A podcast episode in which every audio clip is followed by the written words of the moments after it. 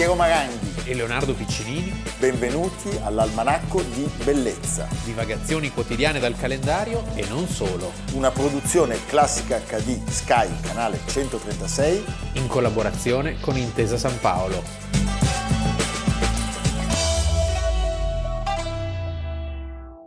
Almanacco di Bellezza, primo luglio, Leonardo Piccinini Piero Maranghi. diceva in quella splendida terra che la scala dei valori di ciascun peronista è la seguente. La patria, poi il movimento ed infine Il tango, no. No, purtroppo no. La milonga, no, gli uomini. Ovviamente questa frase l'ha detta Juan Domingo Perón, che Ma c'è un Peron, c'è un Perón, c'è un Perón, leader a dir poco carismatico dell'Argentina del dopoguerra e inventore appunto del peronismo. che muore oggi, primo luglio del 1974, l'anno prossimo, ma noi siamo snob, Sì, sa- anche perché insomma diciamo... forse possiamo anche farne a meno. Pensa, però- sono na- morti a un anno di distanza, lui e Franco, e Franco. nel 75. Sì, due mondi diversi. Eh? Però con qualche... Poi dov'è che si scappava? Da, Da Franco o da Peron? Sì, loro due ospitavano, Ecco. diciamo. Però diciamo che, Che a sua volta... Perón ogni tanto doveva pure scappare, Franco mai. No, Franco lì è lenta agonia. Allora, era un militare in un paese dove i militari contano sempre tantissimo. Esercito e la tierra. E poi soprattutto nel 39 viene a imparare la lezione. Ah, certo. Cioè eh, lo mandano in Italia, fa l'osservatore militare perché il suo trisnono era di origini spagnole ma faceva il medico in Come tutti in Sardegna. Argentina hanno degli antenati italiani. Certo, il suo bisnonno era emigrato in Argentina nel 1860 e viene qui a, a vedere come si fa.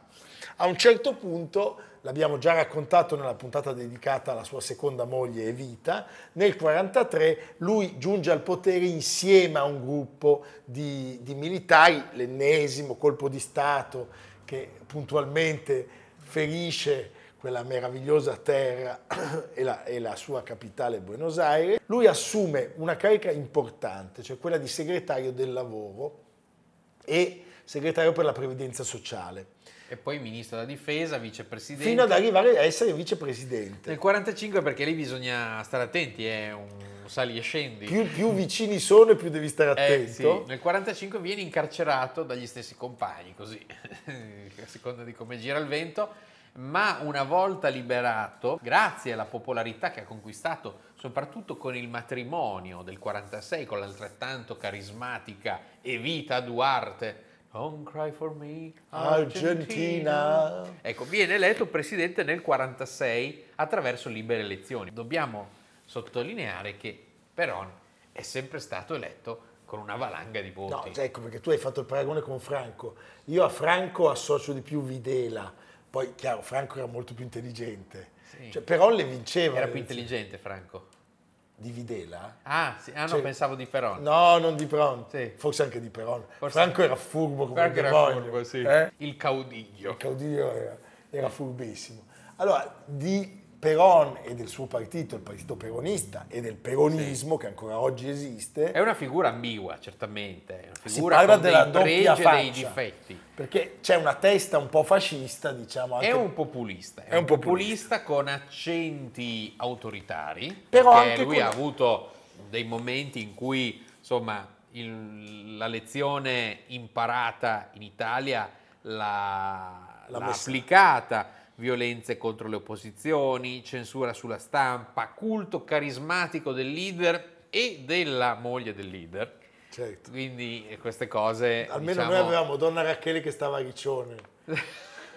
Eh, mentre lui Con le galline. Con le galline. Sì. E con i parenti di Dolfus. E in economia eh, possiamo sintetizzare confusa concezione, maldestra esecuzione. Sì, lì c'era veramente un misto di... Anche se c'è stato un grande slancio verso l'ammodernamento, l'industrializzazione dell'Argentina attraverso imprese di origine italiana No, che non che conosciamo anche noi. imprese che sono italiane. Italiane. Poi no- no- non raccontiamo di come, diciamo, Eh. eh, eh, sei profumatissimo in Europa Eh certo. e, ti- e hai le mani... Ah, sì. No, non diciamo, No, non, l'abbiamo diciamo. detto, non l'abbiamo detto. Dai, andiamo avanti. Senti, la sua ascesa è inarrestabile, è grande è l'appoggio dei descamisados. Sì, beh, lui ha, grande, ha un grande successo eh, tra le classi popolari, tra i sindacati operai, la sua è una politica chiaramente demagogica, ma anche di lotta ai monopoli, di nazionalizzazione dei servizi pubblici. Beh, tant'è che i suoi più grandi nemici della prima fase sono gli americani e gli inglesi. Quindi è difficile eh, inserirlo in una categoria ben precisa, perché non è di destra nel senso eh, no. classico del termine, il suo non è un liberismo alla Pinochet, ad esatto, esempio. Esatto, volevo dire questo, sì. non, è non c'è Milton Friedman no, tra le balle. Per fortuna. e neanche Kissinger. Qui gli americani, soprattutto in questa fase, l'avrebbero volentieri fatto eh, fuori. Sì. Senti, le sue politiche corporative autarchiche, che guardano ancora una volta all'Italia, però lo spingono appunto a questo desiderio di industrializzare. È più battaglia paese. del grano, diremmo. Bravo. e poi lui vuole in qualche modo colpire i grandi latifondi e i grandi possidenti legati all'agricoltura e all'allevamento. Se li fa tutti nemici a un certo punto. Tutti. Un po' perché questa cosa può funzionare solo in un boom, in una crescita, in un'espansione continua. Ma quando all'inizio degli anni 50 l'inflazione, il continuo aumento dell'inflazione, la crisi della produzione agricola, il calo dell'export si fanno sentire, allora lui progressivamente si aliena le simpatie sostanzialmente di tutto il di sistema tutti. che l'aveva sostenuto fino a quel momento, i conservatori, le forze armate che sono decisive in Argentina, la Chiesa e i ceti medi che erano stati pesantemente colpiti dall'inflazione. Il primo periodo di Peron dura dal 1946 al 1955. 55. Purtroppo i paesi che lui aveva individuato come potenziali alleati si rivelano troppo deboli in sostituzione diciamo degli angloamericani, eh. cioè, parlo del Cile, il Paraguay, la Bolivia, l'Ecuador, Cosa vuoi, dove vuoi andare? dove, vuoi andare? Eh, dove vuoi andare? E poi ci sono dei raccolti eh, di grano che sono disastrosi, l'inflazione schizza alle stelle. E poi muore anche la, la, la, la donna. E poi muore Evita perché eh, nel 52, lo sappiamo, lei si spegne e nelle elezioni del 54 i radicali eh, ottengono un sacco di voti e la situazione poi precipita quando una violentissima campagna contro la Chiesa cattolica sua in Argentina culmina con l'espulsione del vescovo ausiliario e del decano dell'arcidiocesi di Buenos Aires. E quindi da Roma sì, viene, viene scomunicato. Sì. A quel punto, come dire... E finita. lo stesso giorno proprio con un'operazione, eh? avrebbe detto qualcuno di geometrica potenza. Cioè, arriva, la, arriva, una bomba che la scomunica. Lo stesso giorno la Marina e l'Aviazione sì. bombardano Plaza de Maio. E lui scappa. E cercano di ucciderlo. È una storia poco raccontata, però straordinaria. Quindi Peron si trova da un lato con la scomunica di Pio XII e dall'altro con le bombe dei militari argentini lascio decidere a voi chi faccia più paura. A me fa più paura Pio XII. No, veramente. Allora, in una situazione di totale caos, lui scappa. E il governo viene rovesciato. Vuelve o no vuelve? Vuelvo, pero que no salga de aquí.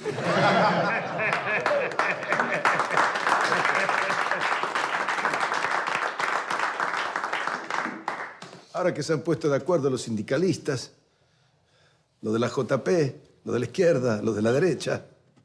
A ver, decidan quién paga la cena.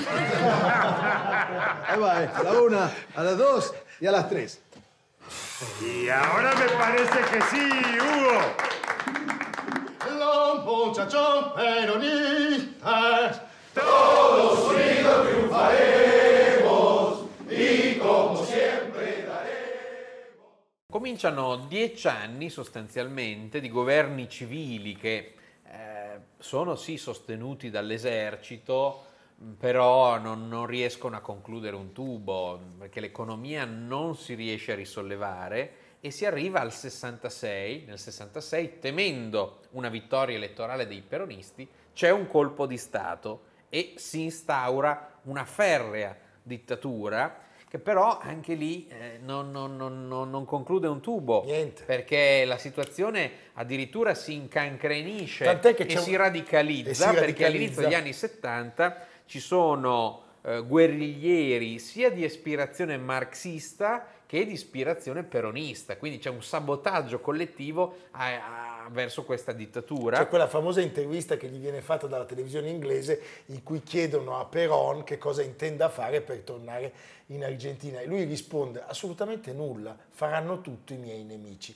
E puntualmente accade tutto questo perché è tale il disastro che a un certo punto 50 anni fa, nel marzo del 1973, lui si ripresenta alle elezioni con il partito giustizialista e viene eletto sfiorando la maggioranza assoluta. Assoluta. Ecco, diciamo c'è una nuova moglie. la- da- da- si passa dalla tragedia alla farsa. Sì, sì. Perché questa, quest'ultima parabola, un po' perché dura pochissimo, perché lui muore un anno dopo, e poi perché non c'è nessuna, nessun reale tentativo di cambiare le Ma cose. poi scusami, eh, ma un partito che si chiama Nuovo Partito Giustizialista Sì. fa tremare i polsi. Sì, nonostante lui cerchi una politica più mo- moderata rispetto al passato, diciamo che è alla fine il suo, il suo nome che tiene insieme tutto, ma il nome non basta. Non basta. Lui muore oggi il primo luglio del 1974, lui era nato nel 1895 Sempre in Argentina. sempre in Argentina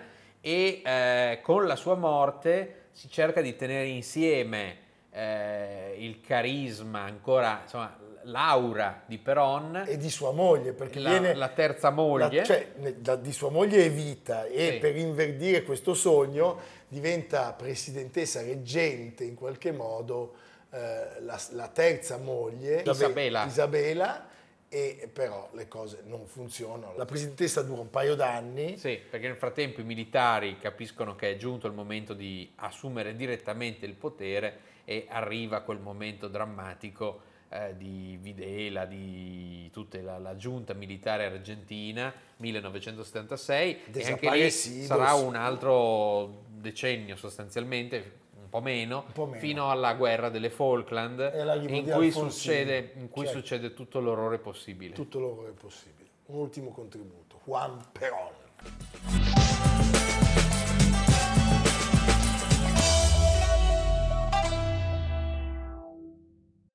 Leonardo, sai chi è il regista con più candidature agli Oscar? Non so mia.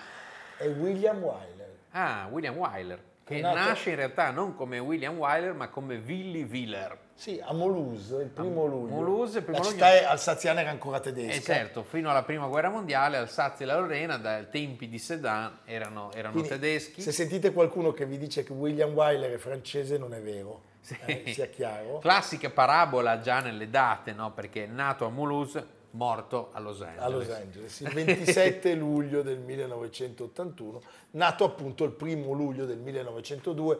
L'anno scorso ricorrevano i 120 anni, ma noi ci siamo ben guardati dal dedicargli una Certo, puntata. ovviamente. Lo facciamo oggi. Beh, le candidature di questo signore sono tantissime, ben 12, e quindi sono tre in più di Martin Scorsese e di Steven Spielberg e sul cammino tra 12 candidature questo signore ha portato a casa tre premi Oscar, quindi uno in meno soltanto del recordman che è John Ford Ma allo stesso livello di Frank di Capra. Frank Capra.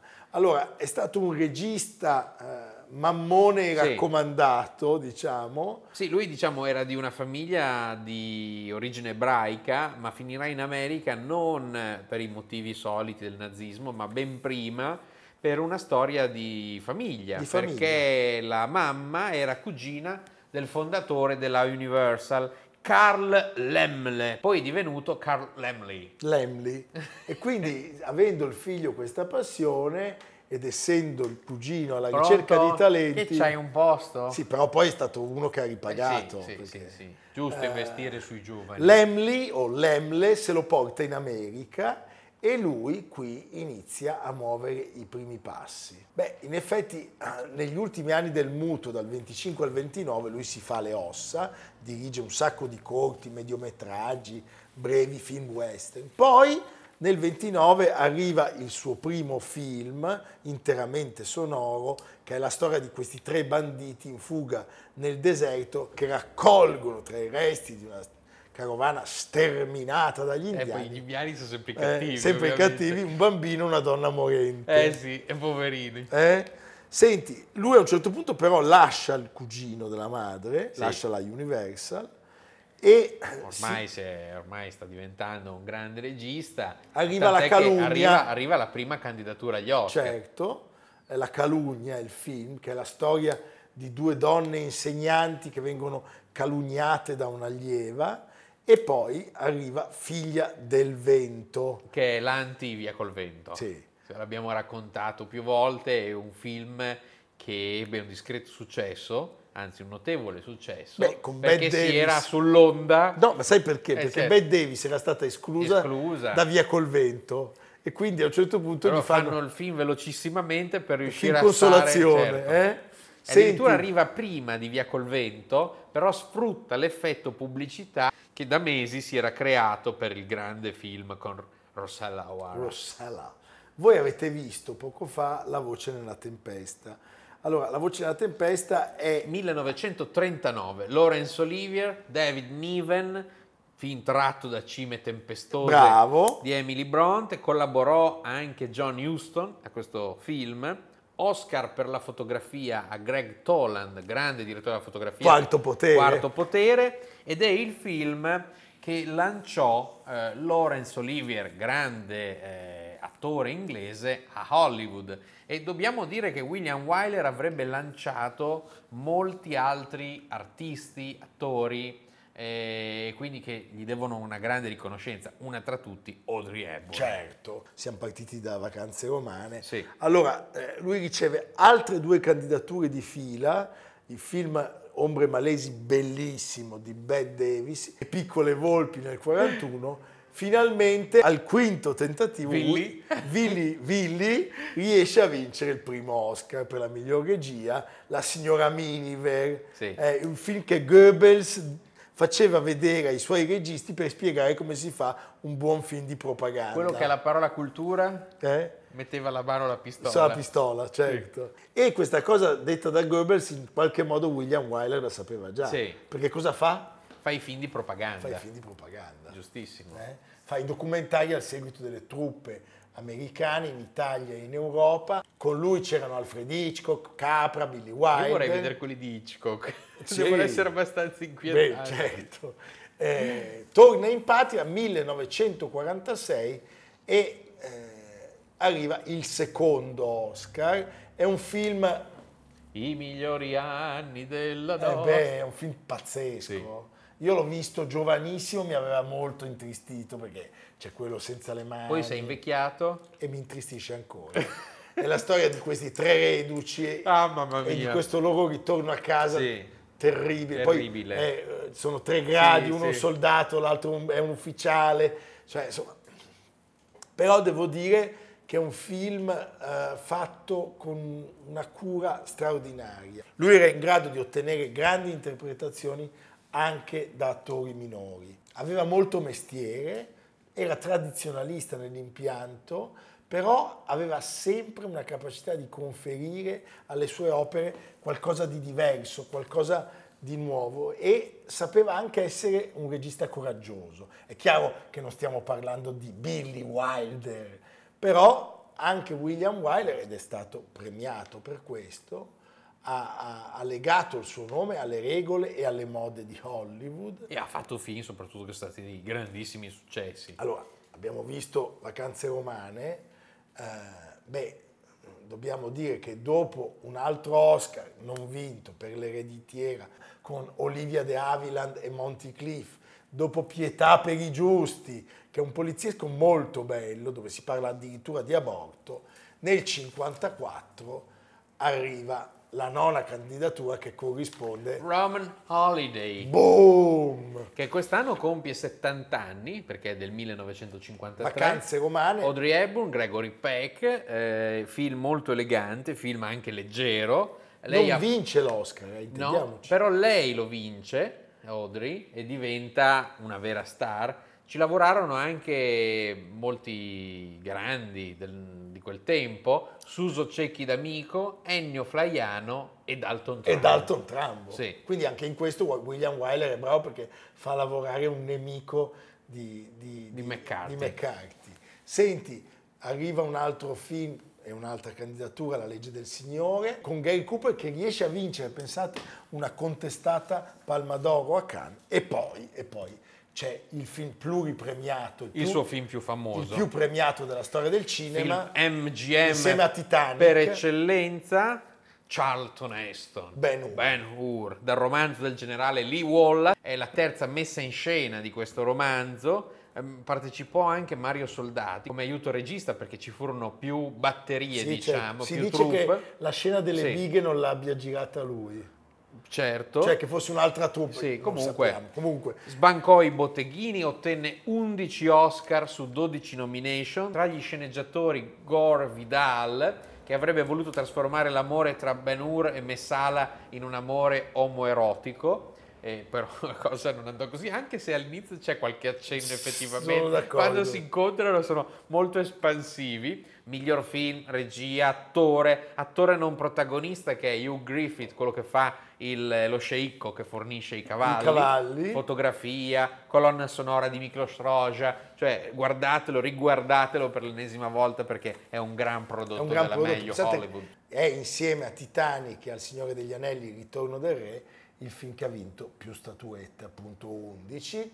E poi c'è un'ultima candidatura all'Oscar del regista per Il collezionista, un film del 65, è una inquietante vicenda legata a un sequestro di persona con tre- meraviglioso Terence Stamp. Terence Stamp e Samantha Eggar. Senti, eh, ricordiamolo, eh, lui prima della pensione si prende anche il divertimento di girare Funny Girl Barbara Streisand. con Barbara Streisand e Il silenzio si paga con La vita 1970, che è un film che parla ancora del razzismo nel sud, quindi voglio dire, questo ci dà il senso di come questo eh, grande cineasta non si fermasse mai davanti alle sfide e ai temi, grandi temi dell'America. È un regista da scoprire o riscoprire.